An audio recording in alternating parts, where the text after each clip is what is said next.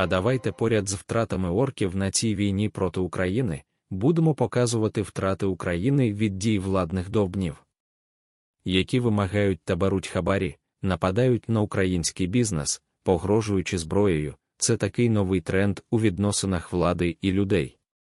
Пиляють бюджети, саботують реформи, бо схематозять, а реформи цьому заважають.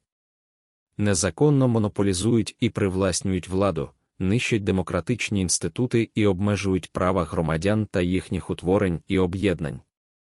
Бо інакше вони все це скоро заборонять публікувати і про це говорити, назвавши зрадою, інформаційно-психологічною операцією Кремля по очорнінню нашої божественної влади. Щоби внести розбрат в суспільстві, завадивши перемозі над ворогом. Бо хто ще, як не хабарник і державний злочинець єдиний протистоїть навалі орків, відмахуючись від неї пачками вкрадених грошей.